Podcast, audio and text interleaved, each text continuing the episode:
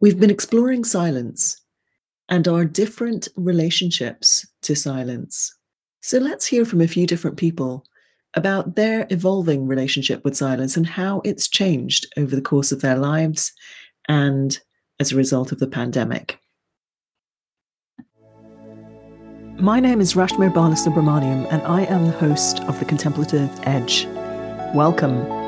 Listen and let yourself be drawn into deeper inquiry and wonder.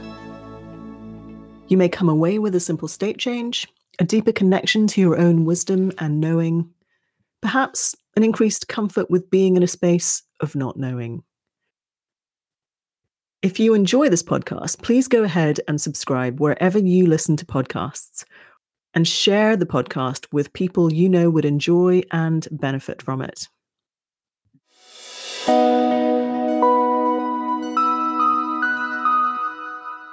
It felt right to invite in a few audience members to discuss their experiences and perspectives with silence for this episode of the series on silence. And so you are about to hear from three people, each of whom has a slightly different relationship with silence. There's Gary from Southern Arizona in the southwestern US. He's a longtime educator, an active blogger, and participates in a variety of groups working on spiritual development, change in organizations, and growth in people. And then there's Nour, who's based in Cornwall in the southwest of England, and she runs a women's group based in Truro called the Inspiring Women Network. And there's Malik.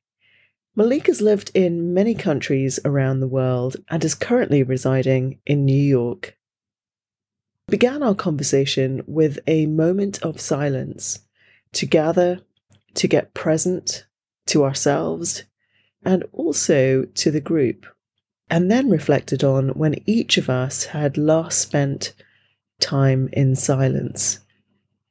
So, after my morning prayers this morning, it was around five o'clock when the girls were asleep. So, it was quiet in the house.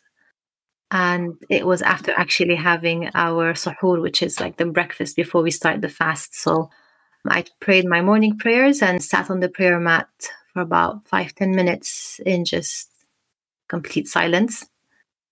It's something I often do. It gives me space to think about how I'm feeling in, in that very moment. I sometimes think about my day. I sometimes think about life. it depends what's going on inside of me and and what's happening in our life. But morning prayers are usually yes the best time for sitting in silence and taking time to reflect on whatever emerges within me? For me, it was actually about half hour ago. We started as a family a practice of doing yoga classes on Zoom. You probably know yoga classes tend to end with shavasana, the corpse, corpse pose. Um, but I think, Rashmir, if I can read a little deeper into your question, your question is probably when was the last time we intentionally, actively chose a prolonged period of silence, which is a little distinct from the moment of silence you have with yoga because you're merely being told to do what you're supposed to do. That's a harder question. I don't really remember when that was. Um, probably pre pandemic. For me, it was similar to Nour in that uh, um, morning prayers on waking, uh, a period of silent meditation and prayers uh, for the day, beginning with uh, gratitude for being alive and uh, allowing myself to not have too many thoughts, to see what emerges or what arises within me by just spending that time in quiet alone. Yeah, that's it. That's the last time. But that's kind of a daily practice. And then I was thinking, uh, as, as Malik was talking about, a very specific time other than that daily practice. And uh, I would have to go back maybe a few days. There are times when I try to just quiet my mind by taking a few moments of silence because I have a somewhat overactive mind with too many thoughts swirling around at the same time. And to stop that activity, I just retreat for a moment or two or three or 10 to just stop and see where I want to go next because there, are so many thoughts that I could pursue, and I need to make a choice consciously about which one I want to uh, engage and go from there. So there are times during the day when when that happens, not every day, probably consciously and intentionally. And then there are other periods for me that are really several days of silence in terms of a retreat. But that's probably a different kind of exercise in silence. I found it fascinating that early morning was a consistent theme in what people shared. And also that for Malik, there was such a distinct difference between his pre and post pandemic experiences of silence. Life has become somewhat hyperactive, hyper stressed, especially in the beginning months of the pandemic. And the, I, I guess, the overwhelming nature of life hasn't changed much since then. I guess we're at that stage where we're learning, I'm learning to live with it or get used to it. Before pandemic there was a time when i i, I remember uh, a silent moment that was golden which was with my late father-in-law who passed away just before the pandemic. He used to live in a nursing home and over his um, lifetime he has gotten to know a lot of his buddies. He has a lot of special stories to tell of his buddies but not too long before the pandemic when i went to visit we I took him outside. We sat under a tree, and we, we don't have natural topics of conversation between the two of us. But what I really remember was we sort of naturally found ourselves just enjoying the outdoors in silence without this need uh, or this awkward need to force a conversation just to pass the time. So that's really the most memorable moment of silence that I remember from before the pandemic. Each guest then went on to share a little about their personal relationship with silence. My relationship with silence has been a long standing one that I value as part of my being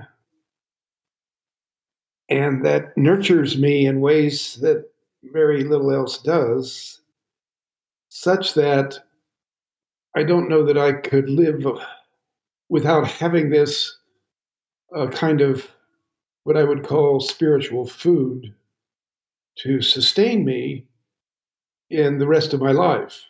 The practice uh, becomes as essential as eating and sleeping.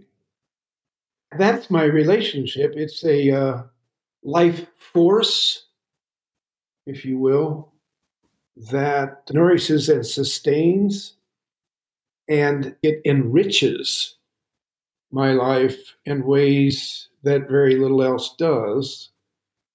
So it's a relationship like uh, very few other relationships in life that make life not only worth living, but make it rather rewarding and exciting is a little strong, but it does lift up my my activities and I think it undergirds so much else about who I am and what I am about as a human being. I will be 84 in June, and I think when I first started practicing silence as a conscious, intentional thing, it was probably around 1959 or 60, I suppose. So it's been quite a number of years, and I don't know that I'm getting any better at it, but I I know that I have probably increased the uh, times because I don't have to be bothered by work as much. For me, I think the way I relate to silence has changed significantly in terms of uh, how I think of silence or, or how I think of silence that is essential and meaningful to me. For much of my life, I've probably thought of silence as low noise level externally, or it, it's more of a judgment on the level of noise around me. Whereas lately, the way I think of silence is in terms of my state of mind. Can I characterize my st- present state of mind as being fairly quiet, or is it uh, fairly loud, which I associate with with chaos? My view of silence has changed over the mo- last several months. I really relate to what Malik has just said because similarly, I my relationship with silence has has most of my life has been about the level of noise and it's mostly external and it hasn't always had like a spiritual meaning. And in fact your podcast rashmir have helped to deepen um, that relationship for me with silence. I remember as a child always being told to be quiet because we well we were seven children so the house was always very busy and my father didn't like a lot of noise in the house not that i was a noisy child but being the youngest you were always the one to be told to be quiet and not you know you never really got a choice to a chance to speak so, yeah, silence, I think, has changed a lot for me over the years. And then I had my own children. And before them, we were, you know, we were just a couple for five years. So we were quite comfortable with silence in the house. And then the girls came along and it became a noisy household again.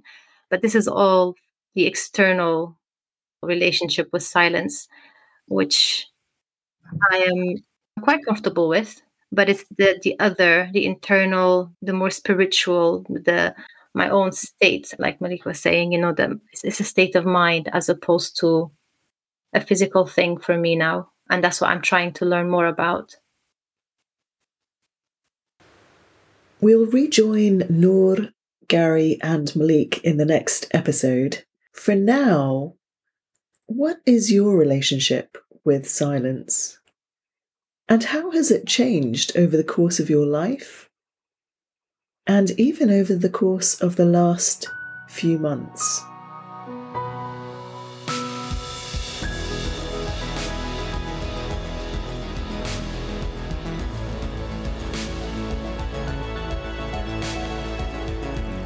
Thank you for listening and reflecting. If you enjoyed this podcast, please leave a review over at lovethepodcast.com forward slash contemplative dash edge. And be sure to share this podcast with people you know that might enjoy it. And of course, let me know what this podcast prompted for you by finding me on Twitter at Rashmir, R A S H M I R. Last but not least, remember to slow down, go within, reflect, and contemplate so that you can create change from the inside out.